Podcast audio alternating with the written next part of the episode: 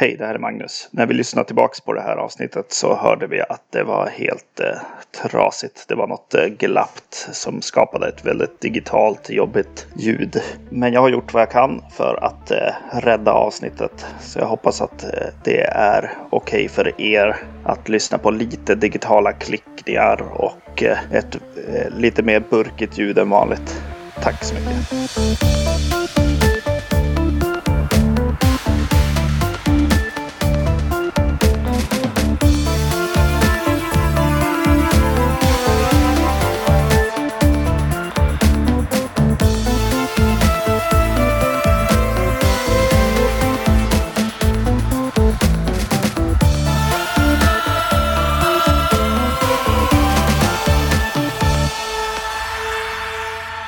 Välkommen till avsnitt 203 av skräckfilmspodcasten Vacancy med mig Erik Nyström. Och med mig Magnus Johansson. Vi kommer att prata Amando de Osorio. Yes. Eh, igen, vi har pratat om honom tidigare. Precis. Eh, han eh, gör ju de här Blinded eh, filmerna. Tombs of the Blinded. Spansk regissör. Mm. Eh, jag har en tatuering på benet med blinded-figurerna på. Eh, så jag är ju lite såld eh, på ett sätt. Eh, framförallt i hans design eh, Ja. sensitivities eller vad man ska säga. Vi har... och jag, jag ville kolla upp lite av resten av hans filmer helt enkelt. Du har haft den här Shout Factory-utgåvan med eh, två av filmerna vi ska prata om. Du måste ha haft den i tre, fyra år. Ja, För den har alltid varit med upp när du har kommit till Skellefteå. ja, Och du har sagt och så har jag, kan vi göra det här avsnittet och jag har bara avfärdat skjutit ner det direkt. ja. Men nu var det något halvvad. Det var kring någon avsnittsredigering. Jag sa, får du in det där, får du till det där, då gör vi det Osorio i sommar. ja. Då gjorde du naturligtvis det. Yes, yes. Eh, och då köpte du en till film också. Just det, precis. Så vilka, vilka är filmerna? Ja, eh, vi ska gå igenom hans eh, karriär emellan de här Blinded-filmerna. Och eh, eh, börjar med Fangs, Fangs of the Living Dead från 1969. Eh, The Loreley's Grasp från 1973. Och eh, The Night of the Sorcerers från 1974. Eh, alla tror jag är skrivna och regisserade av De Osorio Alena. Ja, precis. Så det, det här är ingenting eh, som någon annan har varit och petat i. Det här är 100% De Osorio. yes. Men det är, det är väl Blinded-filmerna också. Ja. Ehm, Eh, ja, vi har ju pratat om den serien tidigare. Något Mm. upppackat. Och nu har jag inte gjort någon research. Är, först gjorde vi ett avsnitt med, med, med Cathedral-låtar. Ja. Som har blivit filmer, fast tvärtom såklart. Eh, som är tidigt, nästan första tio avsnitten. Precis. Night of the Seagulls såg vi då. Och uh, Witchfinder General. Mm, just det. Och sen eh, fångade vi upp det här för kanske två, tre år sedan och gjorde de eh, första tre i den serien. Mm. Så att vi har pratat om, om den, den quadrologin filmer. Eh, och på det, det, det, är någonting på gång där va? Ja, det ska komma en, en eh, ny film. Det är någon uh, spanjor eller italienare kanske som, som gör någon eh, Curse of the Blinded. tror jag. och den har 2019 som eh, år. Alltså vad det verkar om man går in på den på IMDB så ser den hyfsat klar ut. Den är Ja. säkert färdiginspelad och klippt. att De försöker hitta rätt distributionskanaler. Ja. Det är någonting vi kommer att göra. ja, jo. Eh, det kommer vi nog göra. Mm. Och Yes. Ja, men, men som sagt var, vi, vi ska nu hugga, hugga in Åh, Ja. på Fangs of the Living Dead. Men först vill jag ha någonting i, i strupen. Ja, då öppnar vi de här. Och vad sa vi att det var? Det är Stigberget i alla fall. Det är svensk öl. Och den här heter Other Half. Det är väl en IPA kanske? Japp, det verkar det vara. Eh, och eh, det, det som eh, var kul med den här var att eh, burken var helt svart Mm. som natten. Så den såg väldigt eh, mystisk och mörk ut. Och så heter den The Other Half. Jag vet inte vad man försöker säga med det. Andra hälften. Det här är väl en Om vi fortsätter prata öl här ett ögonblick så ska jag... Är inte det här en... Jo, det är en eh, 44 milliliter. Ja. Så det är lite mer än en, eh, klassisk 33. som sagt. Men jag tycker det här är nästan perfekt storlek på en öl. Jag brukar plocka några sådana här om jag ska handla på bolaget. Om man bara ska dricka en öl till en film då tycker jag det här är precis rätt storlek. För 50 då har jag för lågt dricktempo. Då hinner den bli fadd. Ja, just det. 33 är nästan för lite. Mm. Så eh, hurra för 44 milliliters eh, öl som jag tror är typ en pint eller någonting. Just det. Det där Ja. var en killgissning. Men Ja, vi, vi smakar väl på den. smakar på den. En IPA Mm, i princip. I princip. Den var god. Ja. Jag tyckte nästan den vi drack när vi såg Fangs här. The Apocalyptic Thunder Juice. Den var nästan godare ändå. Mm. Jo, den hade ju lite mer eh, något eget lite grann. Den här var en väldigt eh, IPA, vanlig. Traditionell. yes. Väldigt traditionell IPA-färg också. Mm. Vi ska inte recensera ölen vi drack till filmen Nej, nu. nej, precis. För vi såg alldeles precis eh, Fangs of the Living Dead. Den hade någon schysst eh, alternativ titel som stod i förtexten. Så här, Malenka, The Niece of the Vampire. Just det.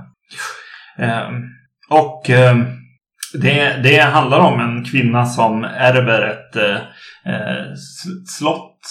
Ja. Och Eh. en titel som typ baronessa eller grevinna eller vad det är. Mm. Hon är fotomodell i Rom och eh, eh, reser iväg till det här slottet för att se vad som, eh, som finns där. Och eh, i slottet finns både en eh, count. Lord Count. Ja. Som är hennes eh, farbror. Just det. Morbror blir det. Ja, morbror. Och eh, eh, li, lite folk som jobbar där också. En, en eh, tjänarinna eller vad man ska kalla. Mm. Och så en, eh, en man också som eh, kör häst och vagnen liksom. Och eh, eh, är grov. Helt enkelt. Hired Goon. Hired goon. Eh, Den börjar med en, ett porträtt på, på vad jag ska tro då är Malenka som är en, en förmoder. Heter heter det förmoder? Ja. Jag måste göra. Eh, till till eh, huvudpersonen här. Mm. Eh, och förtexter till det. Zoomas in lite grann. Och du sa redan är det, är det Deosorio som har målat den där? Ja. Han, ju, han målade ju mycket. Särskilt i Blinded-filmerna. Ja. Hans hem var väldigt nerlusat med porträtt på, på de där riddarna. Riddarzombisarna. Mm. Där har du någonting att jaga på auktioner över Europa. Just det, ja absolut. Hur- som, eh, och, och till de här röda förtexterna på det här porträttet. Eh, ett, ett James Bond-ledmotiv. Just det. Mm. Kanske tredje klassens. Ja. Men ändå lite mysigt så här 60-tals eh, smäktande poplåt med klara Bond-associationer. Ja. Vilket kändes lite märkligt till någonting man verkligen förväntade sig att det skulle vara en gotisk skräckfilm. Ja. Eh, Men det är väl lite grann det här som man gör. Eh, En av grejerna varför jag gillar Blind Dead-filmerna så mycket eh, är att, att det är just att det är nutid. Eller ja, det blir ju dåtid för oss. Ja. Eh, att det är 70-tal eller 60-tal i det här fallet. Och så sen så, så eh, reser eh, de här karaktärerna in i en svunnen tid lite grann. Mm. Är väl liksom temat och det är någonting som jag verkligen uppskattar i, i sån här gotisk skräck. ja, den här får du ju verkligen det. Ja, De börjar i Rom och de flyger ju dit. ja, Till, till, var är de? ja det vet man inte riktigt. här halv... De säger att de har rest över hela kontinenten. Eller så, här, rest genom halva Europa eller någonting. Mm. Och de heter ju så här Berta och Blinka och sånt. Karaktärerna. Så är de i Tyskland? Eller är de i något, något bakom eh, järnridån här? Just det. Eh, han, pe- han pekar vid ett tillfälle att de ska resa. Ja, Eh, och då för han bara heter det, fingret från Rom och norrut. ja, ja det är norrut i alla fall. Ja, och det handlar om. man ser, man får inte riktigt se vart de ska landa. Nej. Nej. Men, men det blir verkligen som att åka bakåt i tiden. För jag blev förvirrad. För jag upplevde att filmen utspelades då där den var inspelad, typ 69. Ja, Eh, och sen eh, åker hon till det här slottet och träffar den här eh, onkeln som visar henne hennes mors grav. ja Och då har det gått tid och då står det att hon dog 1944. Ja, Och jag bara, Ja, jag väntar nu, dog inte mamman? Och det är därför hon har fått ärva tänkte jag då. Jag, har inte, jag lyssnade inte riktigt alltid 100% koncentrerat. För det är en dialogtung film det här. Ja. Otroligt. Yes. Eh, jag bara, jaha, utspelas den 44? Kan, kan det stämma? Då hade jag glömt de här Trans-American-planen jag hade fått se tidigare ganska snabbt. Ja.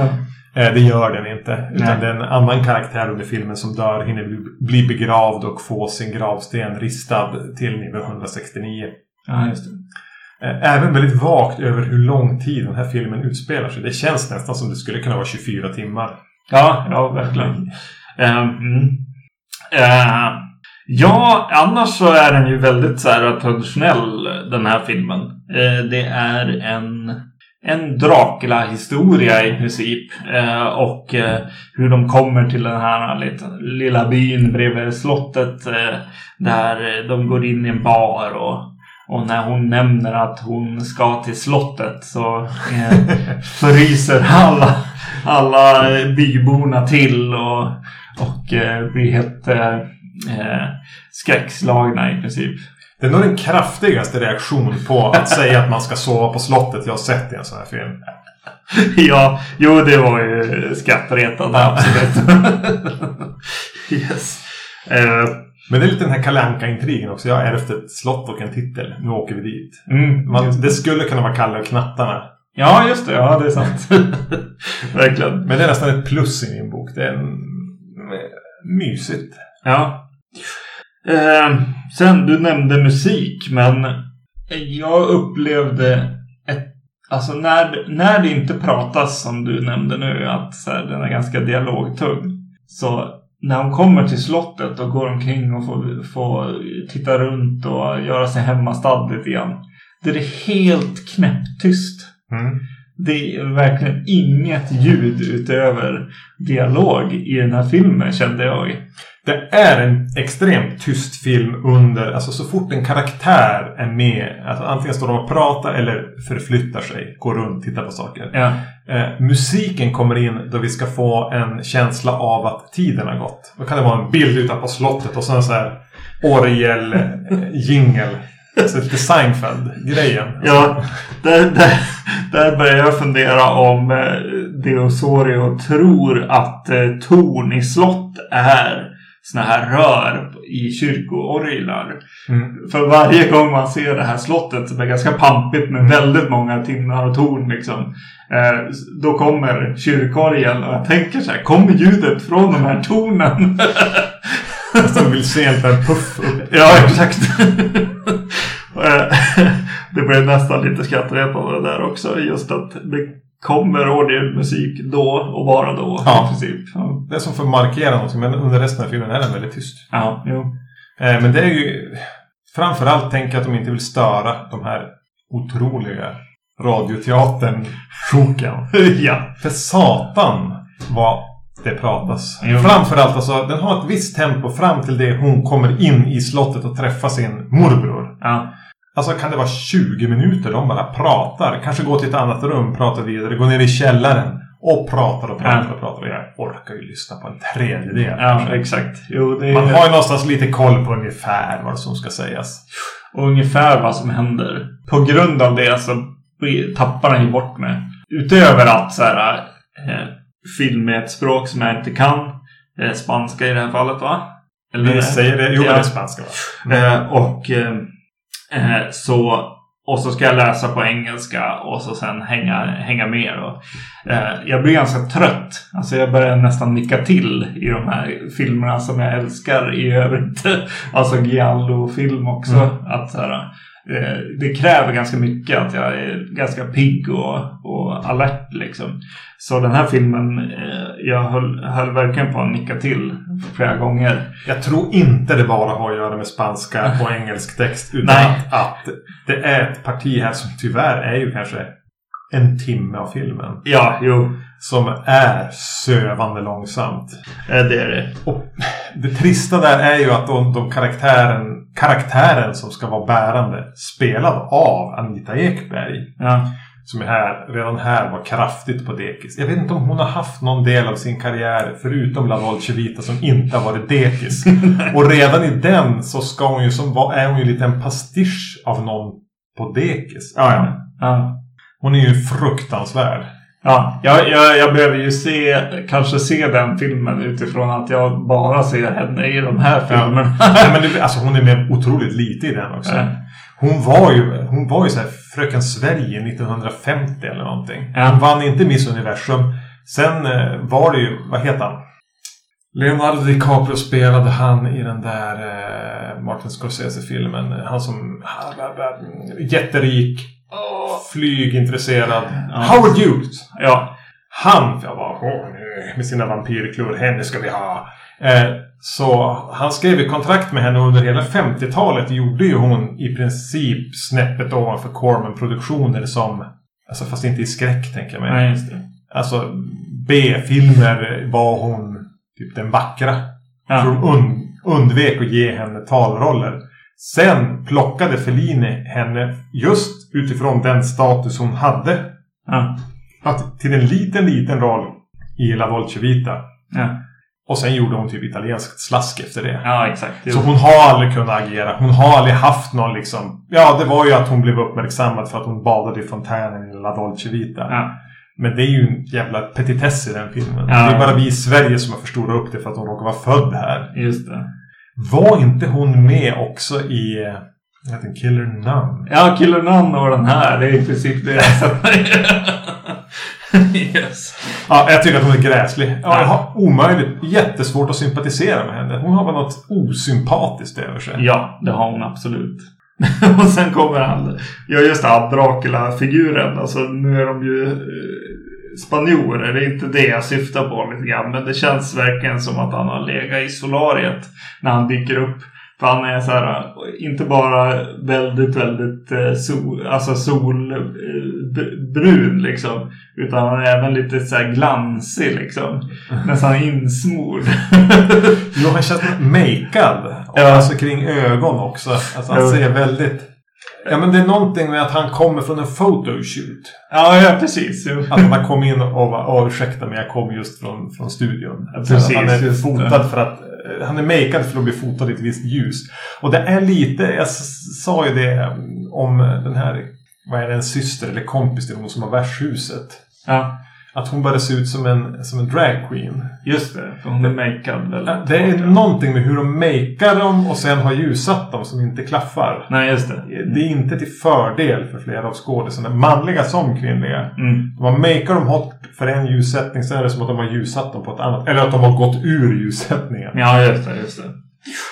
Eh, mm. Och det statiska i det här att det pratas och det är lite torrt och de känns... Det är någonting med ljussättningen och hur de ser ut som. Jag tänker att i vissa scener det känns väldigt mycket som så här, eh, upplägget för eh, en porrfilm. Ja. Det var någon scen där det var väldigt tydligt när man bara kommer in i slatt. Det har med den här stora mm, The Goon att göra. Ja. Ja, det är flera scener där man som bara väntar sig att eh, kan du komma upp på rummet? Jag behöver en doktor. Det är då jag. Ja, vi behöver en doktor. Kan du titta på det här? Vad är det för problem? Ja, det är jag. ja. Där vill man som bara ha wacka wacka gitarren. Just det. Eh, ja, precis. Eh, det, det jag känner genom hela filmen, alltså det finns en liten twist som, som inte riktigt kommer fram utifrån att vi eh, glömmer att lyssna Ja. i princip. Och, eh, och att de har gjort om eh, slutet för eh, internationell eh, liksom, publik. Vilket slut såg vi? Det som är eh, det som vi såg Ja, när vi såg filmen. när vi såg filmen, vi såg ett, ett eh, alternativt slut. Så såg vi ett eh, väldigt traditionellt eh, Dracula är död slut. Ja, en transformation. Ja, precis. Och, och att den är tillagd gör, gör det ännu mer lite, eh, lite standard här. Ja, och det går inte riktigt ihop med twisten som jag Nej. hade sett. Nej, exakt. För det finns en, en, en twist i den här som eh, visar sig eh, vara något helt annat. Mm. In, inte den här traditionella eh, Dracula-historien på något sätt. Eh, även, ja, jag säger inte att det är bra, men jag säger att den finns där. Ja. Eh, och att den förstörs lite av det här slutet. Eh, helt enkelt. Eh, För som extra material på utgåvan vi såg så fanns ju då ett alternativt slut med jättemysig VHS-kvalitet. Jag blev Ja. ganska glad. Det var ingen text heller så vi fick använda vår bästa spanska. Det enda Ja. jag förstod var vampiros! just det. Eh. Och Ca- Castle, Cas, Casil, ja. Casillo! Ja, precis. Eh, hur som helst, så utan att förstå vad de sa så gillade jag det slutet bättre. Ja, precis. Jo, jo. Även om det tramsar lite på slut, absoluta slutet. Ja, precis. På ett ganska gulligt sätt. Eh, yes. Ja, alltså. Det som jag hade hoppats på med avsnittet när vi skulle göra det här är att se några nya eh, eh, design som han har gjort. Alltså han är ju en konstnär på ett sätt eh, som gör film av det han gör. Han vill att det ska röra sig Mm. och eh, se bra ut liksom. Eh, några, han, han bygger lite eh, han bygger lite av ett universum på ett Ja. sätt via visuella cues liksom. Eh, mycket. Eh, Deosorio. Och jag känner inte att den här filmen eh, gör det. Nu kom den här före eh, Tombs of the Blind Dead. Så det är en väldigt tidig av hans filmer. Eh, men det, det är lite synd. Alltså han gör det kanske, kanske med hon eh, eh, mörk, eh, mörkklädda. Jo, de har en mörkklädd och en ljusklädd eh, eh, vampyr i den här filmen. Eh, en, en som kommer från värdshuset och en som kommer från slottet från någon mystisk stans. Ja. Eh, och de har väl eh, lite, lite styling och lite tankar. Men de är ganska traditionella i sig också. Eh, gillade. Bl- Blinka och Berta Just det.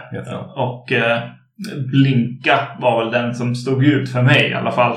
Rent visuellt. Det är hon som är väldigt mörk i dragen och Ja, precis. Just ja, hon det. typ det mest intressanta med den här filmen. Ja, det måste jag nog säga. Eh, och det, det, det är ofta det som kommer med eh, Deosorio-filmer. Att det är någon, någon eh, liksom visuell cue som man hakar upp sig på, tycker jag. Eh, förutom den här kanske resan in i, in i eh, en mystisk värld. Liksom. Eh, eh, som jag gillar med hans filmer. Eh, mm. Alltså det var, ja, de, de får en fight-scen på slutet, de här två damerna. Ja, just det. Eh, förstår inte riktigt varför eller vad. Det mynnar inte ut i någonting. Men det var... Eh, ja, det var en fight-scen. ja, precis. Annars ska jag säga att jag håller, den är relativt ointressant. Det här känns som en övningsfilm. Ja, precis. Gör en film. Ja, men då- vill jag förstå hur man gör när man gör en film. Mm. Eh, Herregud, alla regissörer måste kunna unna sig att få träna. Att sköta en inspelning för fan. Ja, precis. Eh, det är nästan, förutom... Men den är lite så här mysgotisk ibland. Mm. Eh, men det är ganska små frön av det. Eh, den, det kommer lite så här ofrivillig komik. Mm. Och jag kan tycka att den här, de här som kommer, alltså hennes fästman som kommer dit, eh, Piero, och hans sidekick Max. Ja. De är lite skoj.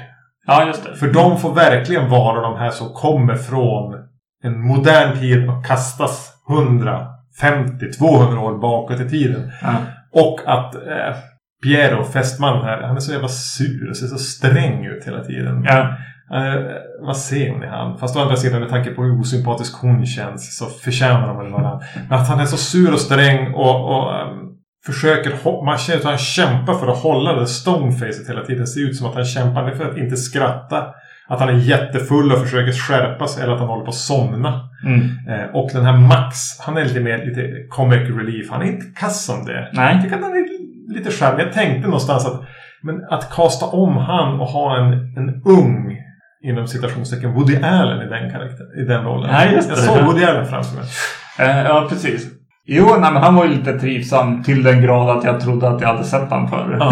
men det hade... Han vann ditt hjärta. Så Ja. Woody Allen och John Saxon i de rollerna. Ja, just Där. det. Ja, där.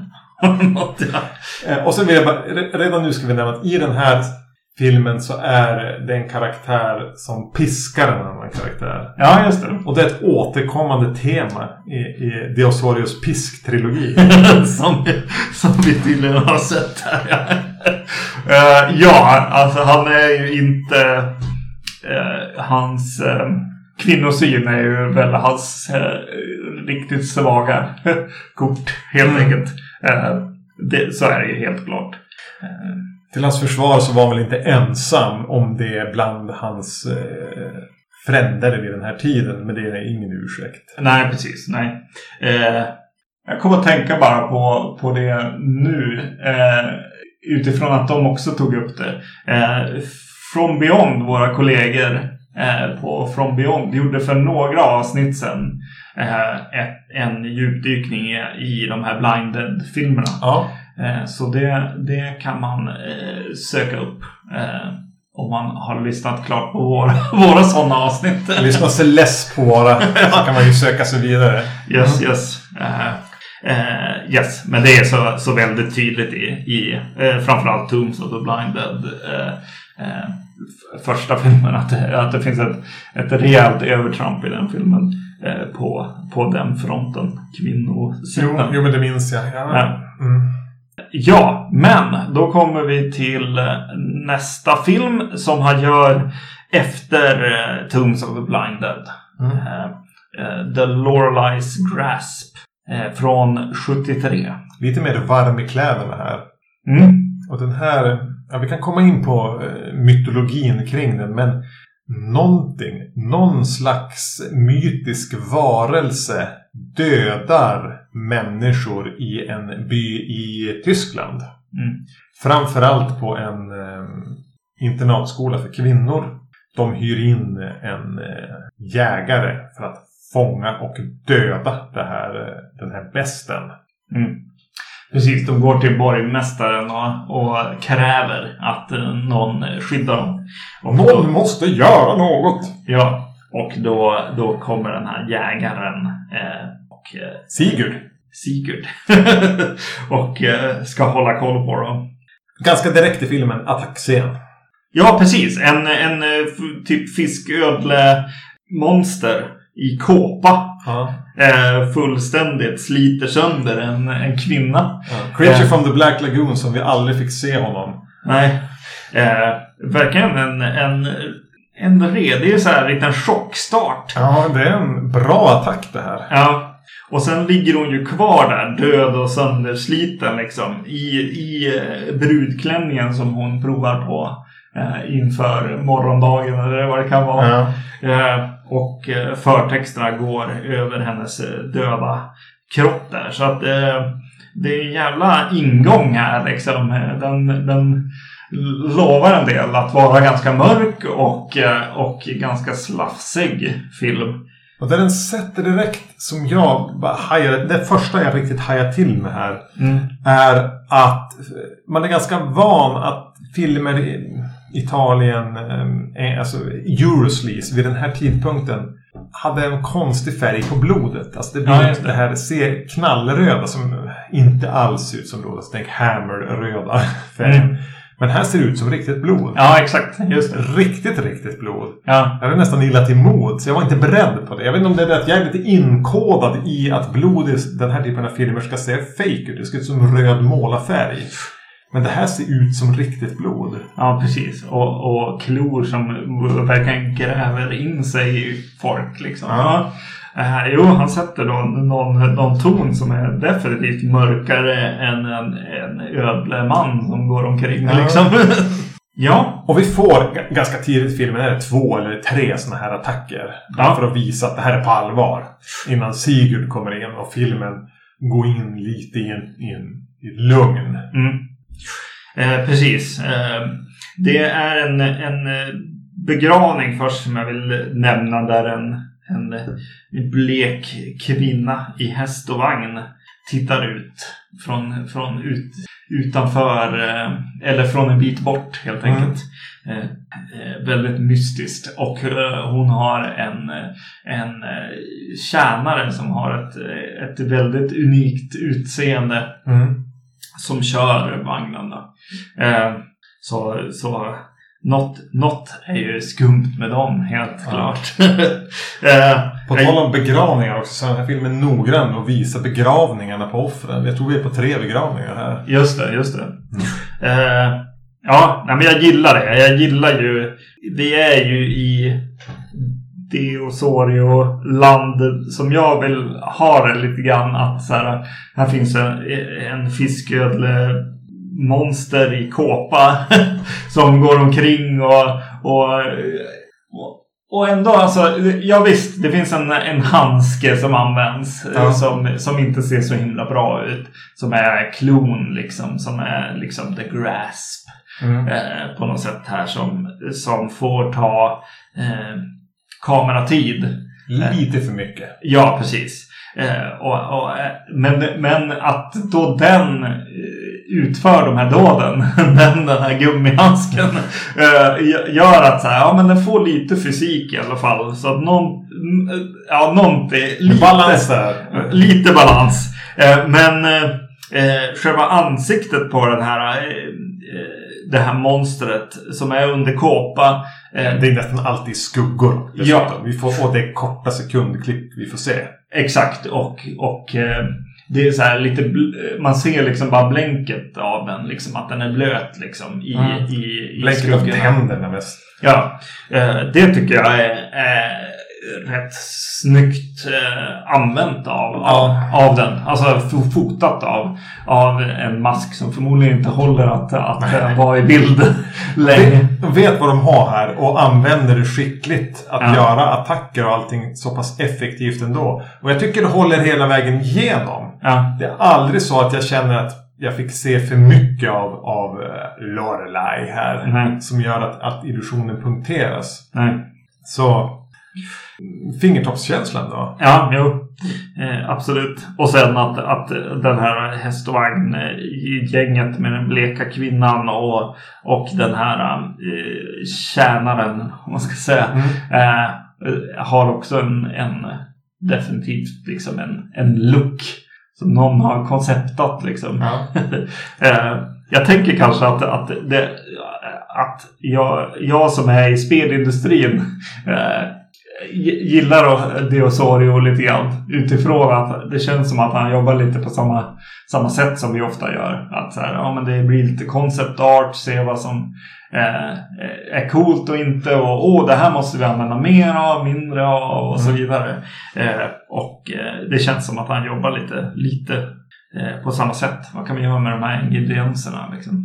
Och du får ju även det du gillar då. Alltså den här utspelas väl också 74 skulle jag tro. Ja, Men till stor del känns det ju som att man sugs tillbaka till 1800-talet eller tidigt 1900-tal i alla fall. ja, Eh, Men att den hela tiden ändå är tydlig med när den utspelas. ja, den här internatskolan där eh, kvinnorna som är de huvudsakliga offren bor. är bredvid någon, eh, det finns en flod i närheten. De pratar ganska mycket om den här floden. mm, Och eh, det kör så här långa pråmar på den. Och vi får eh, ganska många mellanspel. mm, Med de här långa pråmarna som glider fram över floden. Eh, I ett grådis. Med någon rätt stämningsfull musik. Som Mm. får som lugna ner allting. Och det är ju ofta ett, eh, ett grådis över många dagsscener. Och när det sen ska bli natt så är det svart och grönt. Knallgrönt. ja, Så den har ju en visuell look som är, som är rätt tydlig. ja, Eh, Och, och så får vi dem, den utspelar sig i Tyskland den här som sagt var. De tyska korsvirkehusen. mm, Som känns lite grann som hämtade från typ Frankenstein. Som vi Ja. pratade om här för något avsnitt sen. ja, precis. Mm. Ja, han har ju, när du säger Frankenstein också, det finns andra också inspirationer. Han, han lutar sig ganska mycket mot Nosferatu känner jag också. Med så här skuggan med handen och Mm. uppför och grejer. Eh, det är absolut den stilen på något sätt. Eh, just det, Sigurd, jägaren här, kommer ju till, till stan, höll jag på att säga. Nej, men till, till skolan här. Spelad av en bock. Tony Kendall. Mm. Som väl är med i... Är han med i någon av Blinded-filmerna kanske? Det är nog, han är väl med i ganska mycket film om man tittar tillbaks. Han känns som någon som eh, gjorde från 63 till 81 typ en massa italiensk film också. Ja, du kan nog hitta en Giallo eller två. Ja. Där han är med. En typisk eh, italiensk giallo-looken på honom. Ja, Väldigt, han osar liksom sex. Ja, ja precis. Jo, eh, jag såg den här med eh, ett, ett eh, skräckfilmsgäng som jag tittar på film med ibland. Ja, du, du hade sett den här före Ja. den här? Ja, det hade inte jag. Och då handlar det då, då blir det lite mer uppluppen stämning. Och då handlar det väldigt mycket om hans tajta byxor. Och, Ja, mycket tajta, randiga byxor. ja, och går omkring som en tupp där. Verkligen. Och jag tänker att han har ett par tajta, randiga byxor, typ en uppknäppt skjorta eller kanske till och med bara en kavajjacka bara, och ett gevär. Ja, det är precis. så jag minns honom här i alla fall. yes. Och, och några är lite mer lärare där vill liksom någon som bara men, gå. Han får inte bada i våran pool. Nej, exakt. Jaha, står han med handduken slängd över axeln. Då Ja. går jag väl till eh, träsket. precis. Det är lite fnissigt hur han, hur han beter sig. Jo, Men det hör ju å andra sidan lite till genren. ja precis. Och han går mest bara runt innanför fönstren och, och flörtar med eh, alla som sprängkåta men- elever som, som typ i princip bara klär av sig vid fönstren och tittar ner på honom. Han har typ fyra att välja på. Ja. Jo.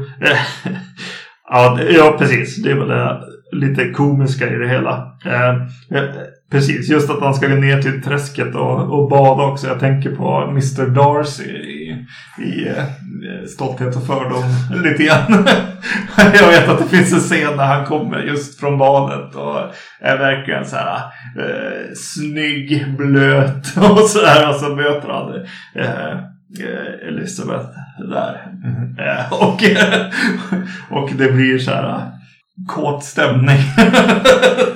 Det som är märkligt här är att han träffar på monstret i dess kvinnliga form och det blir kåt stämning. ja.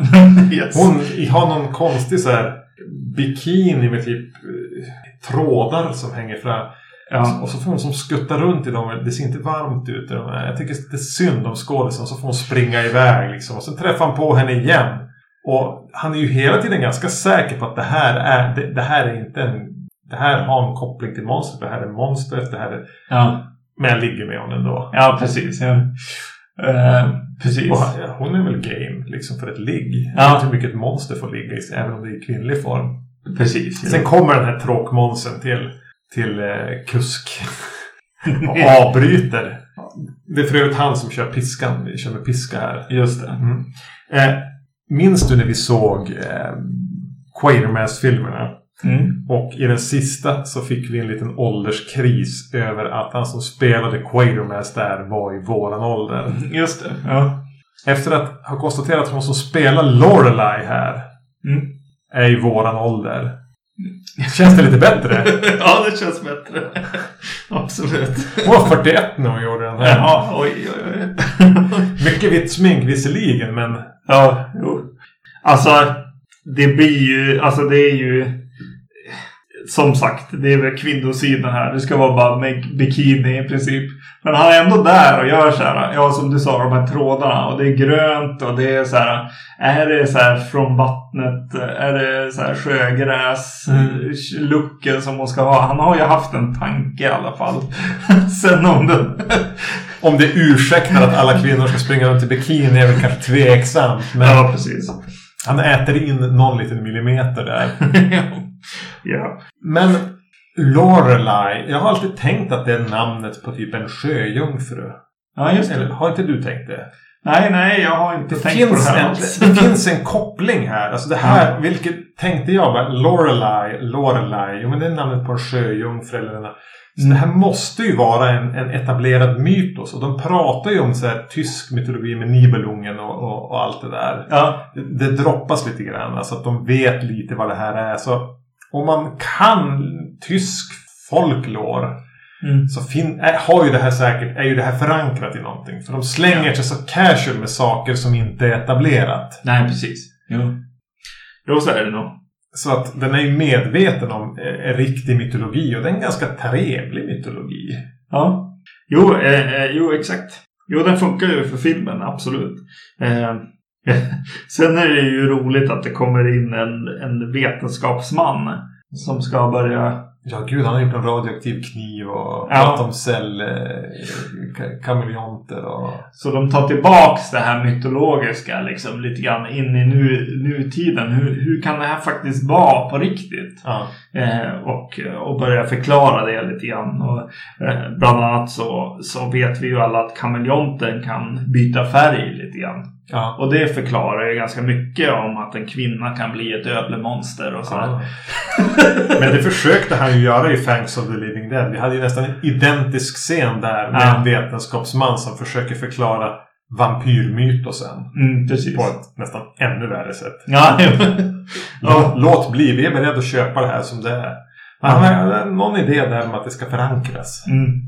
Ja, just det. Jo, hela monstergrejen också. Någonting som jag vill nämna där är kanske ljudet på monstret. Som jag också tycker är så här. Ja, men det funkar också. Ja, det är en slags eh, aggressivt gurglande Ja. som, eh, som eh, funkar i, i helheten för den karaktärsdesignen. Alltså det blir ju så. Det, smälter ihop bra med den svarta kåpan också. Jo. Frankenstein nämnde jag. eh, Universal, de är kända för sina uppretade bybor. Här får vi ett uppbåd med uppretade bybor som kommer med facklor, högafflar genom stan. Nu måste vi döda monstret. Borgmästaren kommer ut på sin balkong och liksom så här. Hallå, hallå, stopp, stopp, stopp. Vi gör det imorgon. Och de bara, ah, okej, vi gör det imorgon. Och så går de hem. Vad, till, vad, vad hade den där att göra, den scenen? Ja, det tillförde inte mycket. Annat än att jag fick skratta åt så här resonabla, resonabel pöbel. ja, precis. Ja, men jo, men du har Ja, du har en poäng. Ja, jo men vi gör som du säger. det är roligt. Eh, Ja.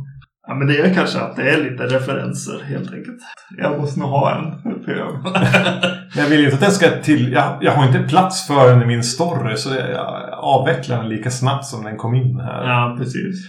Ehm, Jag, ty jag tycker ju att den här har, har poänger. Jag, Ja. jag smågillar ju den här filmen. det här var ganska... alltså, mix mellan Eurosleaze, Creature Feature, Slasherfilm och bara trash. Ja, Med någon som har en känsla för både det estetiska, eh, lite hantverket att göra film. Den väver in mytologi och stämningar så den blir en ganska godtagbar liten film. ja. Ja, jag tycker Alltså det. den, den borde ha ses av fler med tanke på hur få som har sett den. Precis, yes. Absolut. Jag skulle inte gå så långt och säga att det här är en, det här är en bortglömd diamant. Eller något. Nej. nej, nej, nej, nej. Men det är en bortglömd tre. Ja, precis. Jo, och, och ser man Blinded-filmerna liksom och uppskattar dem, då kommer den här nog att vara ett bra komplement. Ja, precis. Vad har han gjort mer? Jo, han har gjort den här. Ja, precis. Absolut. Mm. Eh, nästa film. eh, det är Eh, the Night of the Sorcerers från eh, 1974. Eh, och den här är li lite senare. Han har gjort The Ghost Galleon. Och ja, det är den han har gjort. Night of the Seagulls kom, kommer senare. Och, och, och efter den här gjorde han också, eller jo, efter den här tror jag det eh, Så gjorde han också en film som heter Demon Witch Child. Eh, som, som, Som du väntar på att Som släppa av. som jag vill se. För vilken titel. Vi kommer ju att behöva fånga upp resten av Deosaurius skräckfilmer. ja. Det, jag är helt med nu. Jag kommer inte Yes. att se sådär skeptisk och hånfull ut när du kommer dragandes med fler Dinosauriefilmer. Jag lovar. Det är bra. Det här är rätt skoj. Ja. Night of the Sorcerers, ja vad fan. Ehm, expedition i mörkaste Afrika. Mm. Stöter på någon eh, slags eh, voodoo-kult. Som eh, rituellt offrar kvinnor. Mm. Kanske kommer de här kvinnorna tillbaka som ett slags eh, vampyrer. ja. Mm. Yes. Eh, den, den här filmen öppnar i, i dåtid så att säga. Eh, I Bu- Bambasa. Mm. Är Ni vet. Ni vet. 1910. eh, Där, där en expedition eh, blir överfallna av. Eh, jag kommer använda infödiga för det är det han har gjort här. Ja. eh, en infödiga stam och en, en kvinna blir piskad av dem. Eh, Här piskar de faktiskt av kläderna så vi ska få se hennes bröst. just det. Här fyller piskan en funktion. Så att vi ska Mm. se hennes bröst. Ja, Okej. Ja, och det och Soria såklart. ja, såklart. Hon blir halshuggen. Rituellt halshuggen. Just det. Samtidigt som eh, Som vi... kavalleriet närmar sig. Precis. De vita äventyrarna har jag skrivit. Ja. Kommer och mejar ner hela stammen. Men eh, då väcks hennes eh, huvud till liv och eh, får eh, huggtänder och skriker till. Mm. Eh, och sen så är vi i nutid. Det finns en del att säga här. Ja. Dels så tänkte jag, fan vad exploitation det här är. Yes. så jävligt. Alltså det här är det är ändå 74, de hade lite före italienarna med kannibalfilmerna. Bara behandla liksom, menar i Afrika eller Sydamerika, det är bara vildar. Ja. Där kan allt hända. Yes. Särskilt om vi vita åker dit. Just De det. här infödingarna kommer ju att flå oss och äta upp oss eller göra vad som helst med oss. Oh! Alltså den är verkligen full av ett sånt där, Ja. någon slags förakt för tredje världen. Yes. Och den känns så här allmänt risig eh, i det. Ja. Att det här bryr sig inte. Nej, verkligen. Kanske är det så att han aldrig har brytt sig men här blir det tydligt. Nej, precis. Exakt. Men även eh, anatomin på hela den här sekvensen där med den här riten med massa infödingar i eh, typ gräsperuker som dansar och det är eldar och eh, ett stenaltare där de ska offras. Mm. Alla sekvenser där, nattetid, eh, ljusat av eldar, ser bra ut. Ja. Kavalleriet som närmar sig de eh, brittiska, de ser väldigt brittiska ut i alla fall. Äventyrarna med sina dragna pistoler. Mm. Uppenbarligen i dagsljus. Ja. Eh, Vilket får mig att tro, för vi återvänder ju till den här skådeplatsen. Där det ånyo kommer att utföras eh, rituella halshuggningar. Att de har spelat in allt samma natt. Ja, just det. Yes.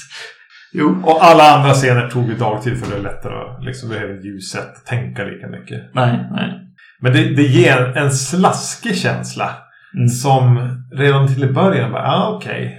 Du, du är på så här länsig nivå. Det, det, ja, jo. Och att han har... Att eh, de här infödingarna, kvin, kvinnorna har liksom eh, ganska snygga badkläder på sig. För att vara 1910. ja. Också. Jo men i Bombasa var de tidiga. Ja, tidigare I med. badmodet. Ja, absolut. Och sen med bildformatet. Fan vad den krympte ihop min... Ja, just det. Den är ja. inte så bred den här. Nej, nej. Jag säger ingenting om det, men jag reagerar på det. Att en film från, från mitten av 70-talet blev så eh, obred. Ja, ja, precis. Jo. Yes. Men återigen. Eh, blodfärgen. Ja. Snygg. Ja. Han, han har hittat rätt nyans på blodet. Yes. Sen kommer ju då nutida eh, eh, expeditionen. Just det, som är 74 då. Ja. Eh, för oss. Så det är dåtid. Ja, Det är nice. Ja, ja, precis. Det är sant. Mm. Ehm, som är några forskare, någon fotograf, någon bortskämd eh, bracka som har fått åka med för att det är hennes pappa som finansierar det. Ja. Jag gillar den etableringen. Ja.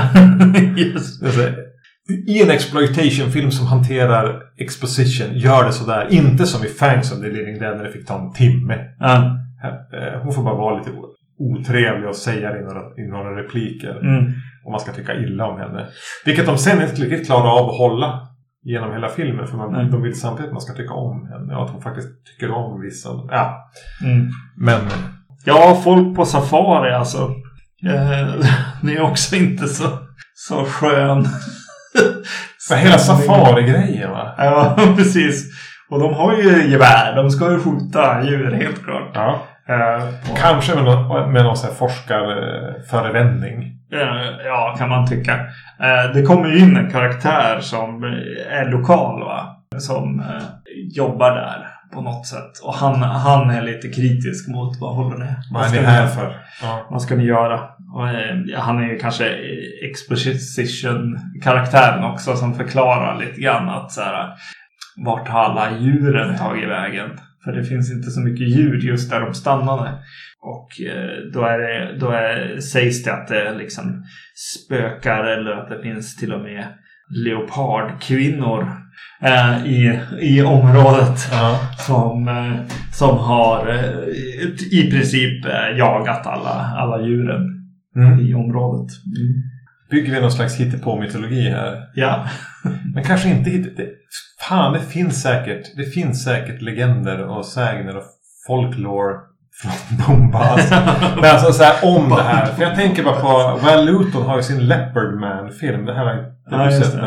Och där använder de också det här. Lite samma mytologi. Så det här är garanterat i någon mån etablerat. Det är det säkert, ja. Mm. Jo.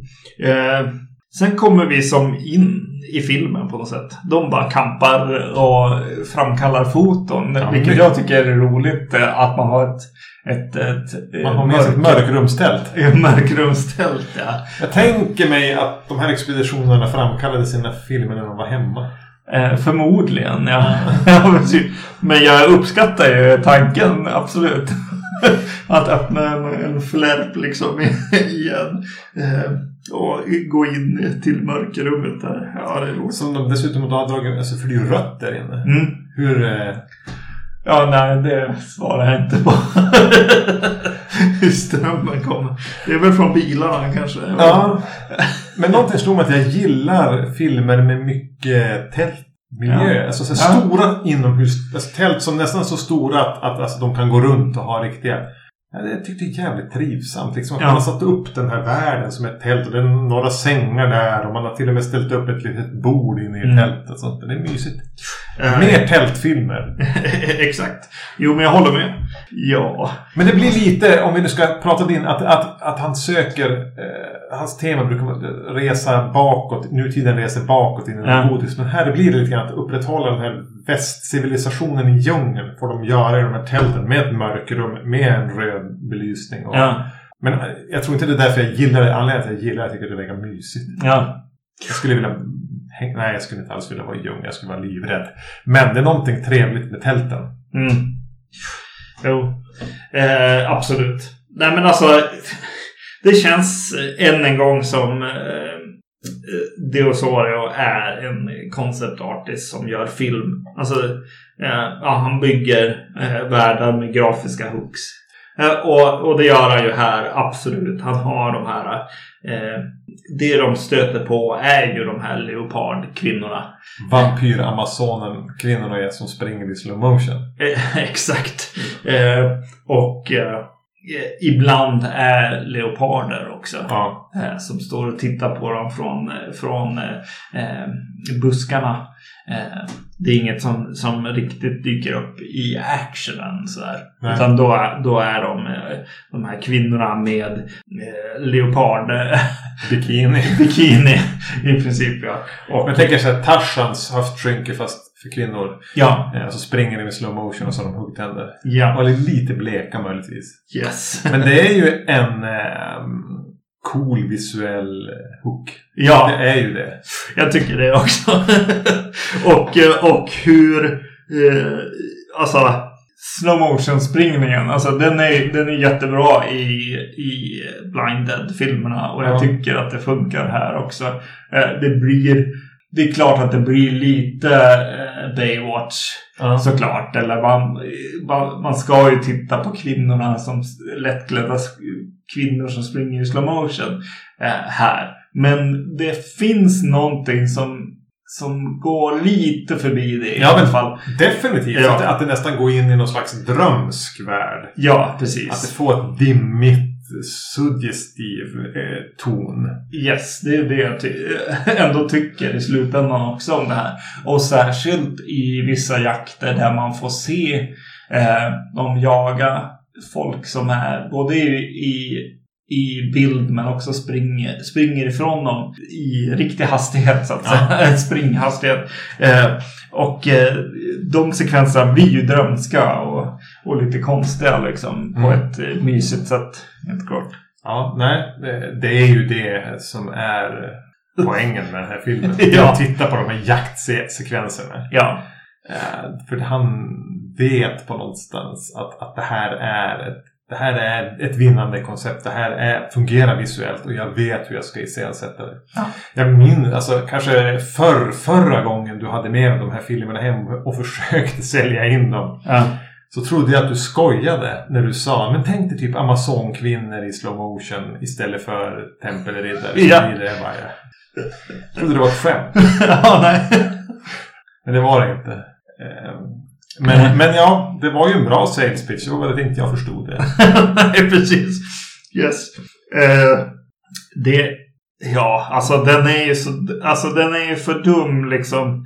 Alltså den här är ju lite, lite så här pinsam. Alltså det är... Eh, det är så här att titta på gammal stand-up när det blir lite för jobbigt. Ja. Eh, det, är, det är definitivt att det är för, för mansdominerat värld som han lever i här, helt klart. Men eh, om, om man låter det vara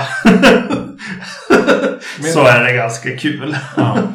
Jo, men den här är ju den slaskigaste. Den är Ja. det jobbigaste att ta sig igenom. Både hur den behandlar liksom infödingarna. Alltså den är både ra- rasistisk och sexistisk. Ja. Eh, klarar man liksom med god vilja att se bortom det? Ja, men någonstans är den ett habilt som film liksom genomförd, tekniskt sett väl genomförd. Mm. Klarar man av att ta sig förbi alla de här eh, ganska motbjudande delarna som jag just nämnde Mm. så finns det ju saker att hämta. Ja. Den, den lämpar sig nog bäst att slö-titta på. Ja. Återigen att, att se kanske riktigt jävla full. Komma hem full och tänka att jag kan inte gå och lägga mig nu. Jag måste sitta och dricka vatten. Slå igång, så, slå igång den här. Den går ändå, jag måste säga, jag upplevde Fangs of the Living Dead, alltså, som, att den tog en oändligt lång tid att se. Ja. Men både Lorelai's Grasp och den här går ganska raskt förbi. Mm, just det. Då kan jag tycka att den här är lite segare än, än Lorelai's Grasp. Men ja, Mm. absolut. En kvinnlig karaktär här säger i mitten av filmen när hon pratar med sin man eller hon har en affär med eller en relation med. Ja. I won't leave you even when I'm dead. Ja. Dåligt omen. det är odåligt ja. Jag vet inte om han själv vet, vet det här. Men det är ju en, en karaktär som är rent ut rasistisk också. En, en av de här kvinnorna som pratar, pratar skit om en annan av kvinnorna. Och verkligen bara rakt upp, upp och ner. Bara, den här jäkla blandrasen. Alltså Mm. verkligen bara What the fuck is sorry? Jo men precis. Är det meningen att det ska un- understryka att hon är en, Ja. en, en skitstövel eller är det bara Ja, så precis. man kunde säga till en sån? Precis. Nej, det, det, är verkligen det är nog det som... Konstigt nog det som stod ut bäst. Jag bara, vad fan säger de?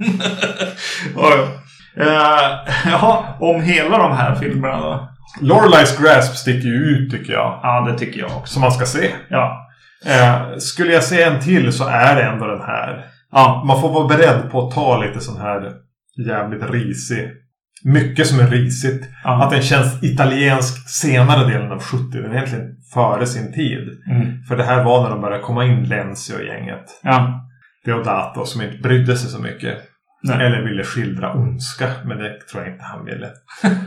Ehm, så har den just vissa visuella element som gör att... ah, Kan, nej, jag skulle inte säga att den är värd att se för. Ja, kan, ja, men som jag sa. Kommer du hem och är jättefull och behöver sätta dig och dricka vatten och trycka typ rostbröd.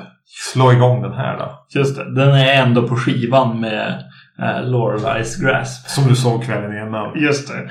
Eh, om du har samma utgåva som, som jag har. Nej men alltså. Fangs of the Living Dead kan ni bara skippa den.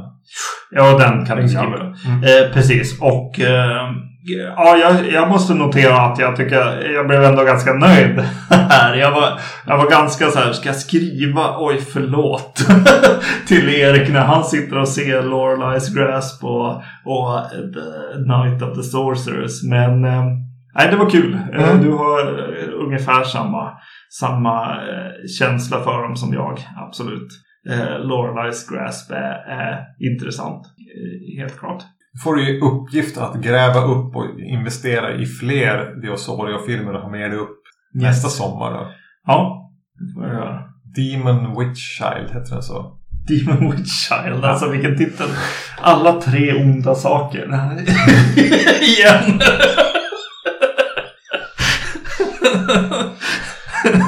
Det är den och Satanic Voodoo Cult. Just det, precis. Eh, hemläxan är ju också då att vi har gjort avsnitt eh, för eh, The, The Blind Dead-filmerna. som ni får söka upp på vår hemsida. Eh, för vi har inte numren tror jag. Nej. Och så finns, eh, har From Beyond ganska nyligen gjort dem också. Mm. Eh, så det kan ni se. Vi finns på iTunes, vi finns på Spotify, vi finns på Facebook. Eh, där ni gärna får interagera Mm. eh, med oss. Eh, och eh, likea både inlägget och våran hemsida. Eller våran sida där på Facebook. Ehm, och dela med kompisar. Känner ni någon som gillar skräckfilmer som inte riktigt har vågat sig in i det här med att lyssna på poddar än? Men tipsa om oss då. Yes. Vi är inte så jävla svåra. Nej. Vet nästa avsnitt, då tänkte vi prata om hundar va? Just det. Det är hund, onda hundar. Onda hundar. Ni får lista ut vilka de kan vara. Yes. Ja, ha det bra. Mm. Hej. Hej.